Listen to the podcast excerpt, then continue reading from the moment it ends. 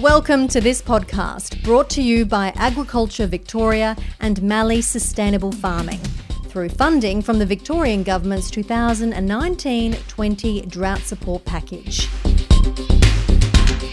Weaning calves and lambs is a lot more involved than simply separating them from their mothers. Factors like feed availability, weight gain, and long term health all need to be considered. To find out the best practices, I was joined in the AgVic studio by Livestock Development Officer Nick Linden. Weaning is about getting rid of the progeny from either the cow or the ewe. So it, it's obviously applicable to both.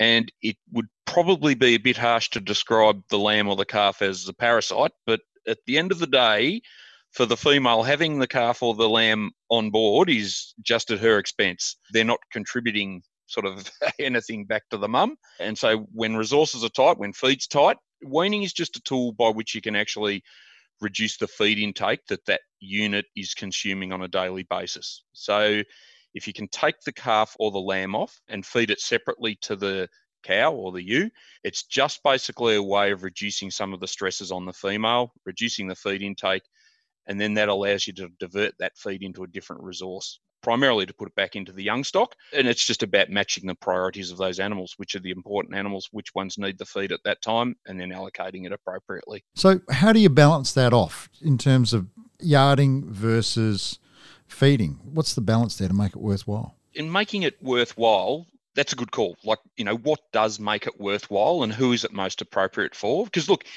in a cracking good season, if everything was flying with you, the pressure to wean would be less. Like there's no denying that you can leave them on a bit longer, and the feeds there, the animal, the cows, are, the females are going to recover um, and come round for their next breeding. But when things are tighter, or for some other stock classes, like particularly your first calvers or maidens, if you're talking about sheep, particularly, they're the ones that you really need to make sure that you look after so that they can come back and join the next time round.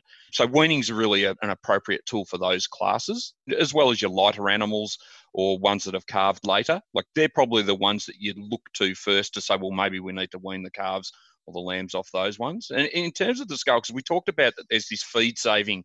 If you think in round terms, like a cow and a calf on a daily basis is going to consume about 15 kilos of grass.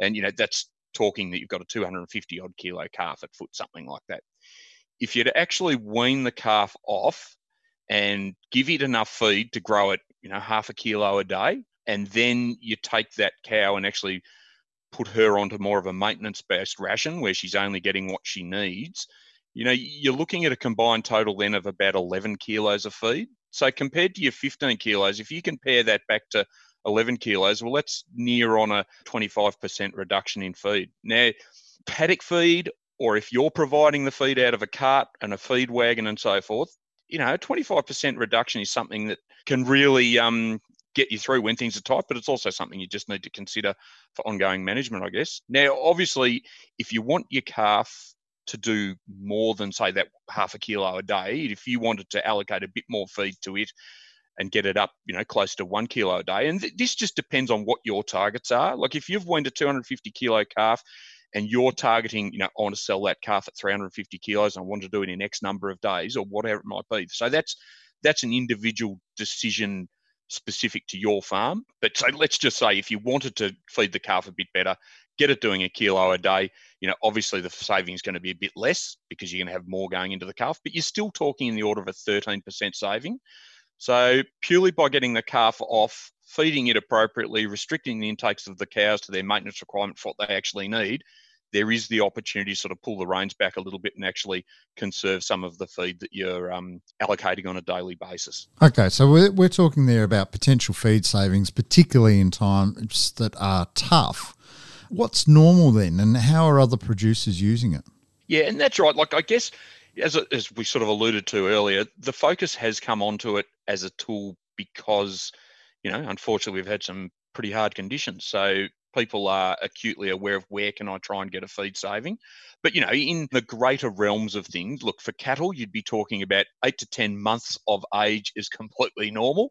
And you know, as seasons have been harder and as things have been tighter, there's probably been more of a case to actually use weaning to reduce that stress and actually go a little bit earlier in an extreme case, you could wean your calves as early as two months, but really, extra diligence, super high levels of protein, and really special care if you're going to go that early. What we'd be looking at is realistically, if you can get the calf through on the cow without, you know, putting over undue stress on that cow that if you can get them through to you know four five you know even five and a bit months of age that certainly makes them more resilient to the weaning processes and sheep are a little bit different because obviously, you know, you're talking a whole different age range, and generally people would talk in the order of 14 weeks of age. But it beggars the discussion because people sort of say to me, okay, well, is that 14 weeks from the end of lambing? Is that from a midpoint of lambing? Like, how do I calculate when I wean?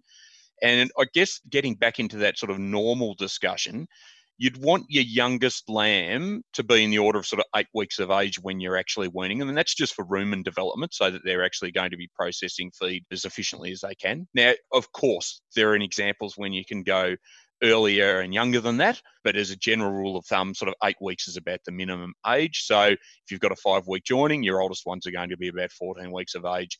And that's sort of the process that you work through. But it brings that discussion point up that it's when the rams go in that starts to dictate the discussion about when you're going to be weaning those lambs. And in terms of normal, we'd love to get back to normal production seasons. So matching your feed intake to when the feed is growing becomes the broader consideration, I guess. We've been talking the differences between sheep and cattle. Are there any other things that need to be considered in regards to weaning? I think they're possibly more similar than we would think. You know, like the processes are, you know, they're both ruminants. Um, they need to adjust to the different feed. They need to come off the milk. Um, there's ways that you need to manage the females so to try and minimise mastitis and so forth. But there are things or areas of work that have been done more with one species to the other. And it's not to say that they're not appropriate to the other. It's just that the work has been done more with one than the other. And probably the the classic example that people would know about is imprint feeding of lambs. So that's about where you get the feed cart out and trail feed some grain in the paddock to your ewes lambs prior to weaning, purely for the perspective, uh, you know, and this is irrespective of seasonal constraints if they need supplementary feeding or not.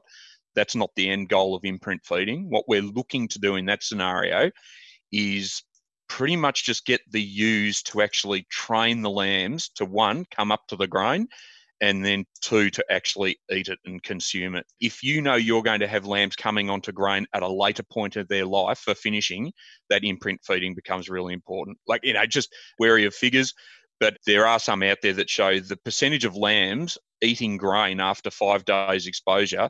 If they haven't been imprint fed, the figure comes back to about 60%, as opposed to for lambs that have been exposed with their mums, it's up at about 100%. So you know, I always say when you're feeding lambs, the hardest part is the first two weeks, and the hardest part of that is just actually getting them all up and eating the grain. If you can get them doing that, it really maximizes their chance of success either in a feedlot or in just a later finishing environment. So that preconditioning and exposing with mum becomes really important to actually getting them eating. It's not just that more of them eat, but actually if they've been exposed to it with mum, they eat more of the grain as well. So your feed intakes come up more quickly and they adapt onto the ration. So that's sort of one that's been done with sheep. I haven't heard of the cattle perspective, but I know there's nothing in my mind to say why that wouldn't apply. I just haven't seen the work. But the one that is really known from the cattle industry, the calves go into a backgrounding phase, they're backgrounded for X period of time, and then they go to the feedlots where they're finished, you know, for depending if it's long fed or short fed periods of time the industry is really mature in that regard and they've got some really good guidelines. And from that perspective, that even if you know your cattle are going to go into the feedlot eventually for finishing, yard weaning, whereas um, so the calves are actually weaned in confined yards in the order of five square metres per head, that sort of allocation of space. And those calves then, when they've been in that environment for seven to 10 days over the weaning period, um, actually have better weight gains when they get into a feedlot. Not just that they've got a better weight gain, it, that weight gain stacks up. It's better in the first two weeks, so through the induction phase, but then it's actually been shown to be better all the way out through a 90 day feed period as well. So there's ongoing benefits to that. sort of exposure to the environment, learning how to eat out of troughs and so forth. And I guess the other really big consideration is that then the yard wean animals, not only that they grow faster and that lasts throughout the feeding period, but they're actually a bit more resilient to disease within the feedlot environment. And so we typically would see reduced rates of disease uh, in lambs that have been exposed through yard weaning as opposed to just paddock weaned. So yeah, a couple of extra differences like that. So basically, then it's not just when you wean, but it's also how the weaning is done matters as well, is what you're saying. Yeah, that's right. And look, really, I think the big discussions about weaning probably over the last couple of years nearly have been about the benefits of early weaning, getting the calf or the lamb off the female to try and reduce that net feed intake on a daily basis that we talked about. So for cows, going from 15 kilos, 16 kilos per day for a cow and calf and bringing that back close to 11 kilos, so getting that feed saving. But, you know, there really is some compelling work that talks about how you actually wean the animals has a, follow on impact as well. And so one of those is, you know, we know about the yard weaning example for cattle and the calves that are, are weaned into yards and given exposure to, you know, well, handling, but also getting really high protein feeds on a daily basis where they get that interaction and they learn what people feeding them is so forth. You know, there's a flow on benefit to those calves that get into a feedlot. But equally, there's another piece of work. Again, this was just done in beef cattle, so I haven't seen a sheep based comparison but looked at complete isolation for weaning versus having the calves on the other side of an electric fence to the cows. The differences in that were pretty stark. And really, the calves that were weaned next to their dams, so yeah, there's an electric fence between them, keeping them separately, they actually gained 95% more body weight than the calves that have been totally isolated in the first two weeks after weaning. So that was in the order of 21 kilo weight gain for the ones next to mum versus an 11 kilo weight gain for those that are put into the yards and completely isolated. And that early weight gain and recovery post weaning is really important to set those animals up. And in fact, those differences in weight gains were still there 10 weeks later. People would say, oh, but what if a calf gets under the fence or whatever? Well, if one gets under, it's not the end of the world. You're still getting the benefits.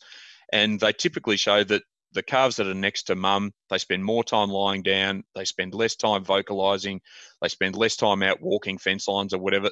The thing that they do differently is they spend more time eating. And more time eating, there's no surprise in that. It's just critical to getting them up and going and getting the weight gains happening early. That's a substantial difference by taking a different approach there. Are there any other critical points that producers should be taking on board? Yeah, there is. And it's just that weaners are, I guess you'd best describe them almost as they're just finicky. I think this stacks up with cattle as well as sheep, that they just need a little bit of extra care. It's a big time in their life, and it's really incumbent on us, you know, be they replacement females or be them animals that are going to go into a finishing system somewhere else or on the farm, like it sets them up for success later on. And so obviously health is really important. Like for sheep particularly, it's that second six in one. They've had one at marking. It's the booster they get at weaning that really aids in that longer term protection from the clostridial diseases. So, you know, that's a really important one from a health perspective. But I just keep waving the flag for protein and actually meeting their protein requirements because these young light animals, you know, and they're light because they're young. I'm not saying that specifically they've had a check outside of that. These young animals, they've got a high need for protein for growth, but the other thing that has a high requirement for protein is actually immune function and immune response. So when we're talking about immune capacity of an individual, that's why weaners become so exposed to worms and parasites because they've got this high protein requirement. And if protein is limiting, they'll actually divert the protein into their growth and development, which then leaves them exposed to that parasite challenge. It's the same for lactating animals for that matter. So that's why the two classes of stock that are most likely to fall over with a, a worm burden or parasite challenge is your weaners and your lactating animals. So it's really important to manage the protein levels for these young and light and growing and developing animals because if you leave them exposed, again, you can compromise their performance for a longer period of time. And we don't want that. We want to make sure that all these weaners, they come through the other end, they grow on, they do the best they can, and they give us the rewards later on in life. And, and I guess that's what we're trying to chase by really looking after them at that stage of their life through the weaning process. Nick Linden, Livestock Industry Development Officer. Thanks for those really detailed insights into weaning and how to get the best out of your stock. And thank you for joining me in the AgVic studio. Oh, no worries, Drew. I've uh, really enjoyed it. And as always, as colleagues all the way through, look, we're always happy to take calls, talk with producers, get out there, get involved, and um, talk people through the processes. So anything we can do or any follow up, certainly happy to talk with people further in, in more detail.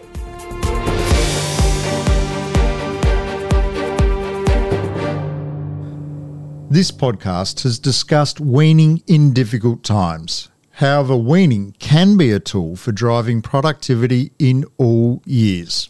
For further info, contact your local Agriculture Victorian Extension staff or have a look at the resources in the show notes.